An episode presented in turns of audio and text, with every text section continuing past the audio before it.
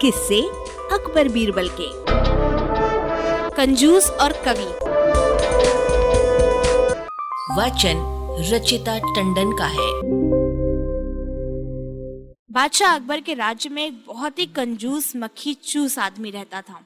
एक दिन एक कवि उस कंजूस आदमी के पास गया और उसकी प्रशंसा में लिखी चंद लाइनों की कविता सुनाने लगा। उस कंजूस ने सोचा कि ये कवि मुझे कविता सुनाकर मुझसे रुपए ऐठना चाहता है। कंजूस ने मन ही मन सोचा कि मैं इसे खाली खुश करके विदा कर दूँगा। कंजूस बोला, बहुत अच्छे कविराज, कितनी अच्छी कविता सुनाई है। आप कल मेरे पास फिर आइए, मैं आपको खुश करूँगा।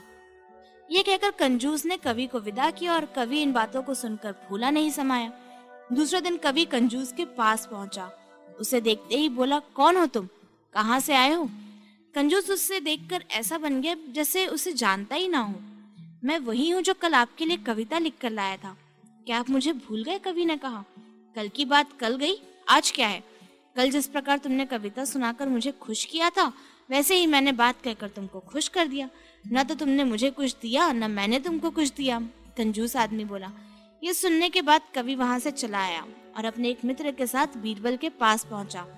सारा किस्सा सुनकर बीरबल ने कहा, कविराज चार पाँच दिन बाद आप अपने इस मित्र को उस कंजूस के पास भेजना।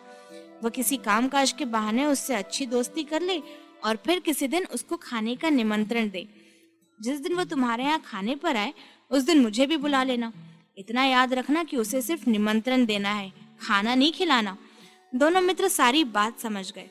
कुछ ही दिनों में कवि के मित्र ने कंजूस के साथ जान पहचान बढ़ा ली और जब खूब दोस्ती बढ़ गई, तब उसको एक दिन भोजन का निमंत्रण दे दिया।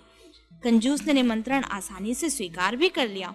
उस दिन उसने बीरबल और कवि को भी संदेश भेजा और वे दोनों ही भेष बदल कर आ पहुँचे। कुछ ही देर में कंजूस भी आ गया। वो उन दोनों को नहीं पहचान पाया। फिर सभी बातचीत में लग गए। भोजन की कोई तैयारी नहीं थी।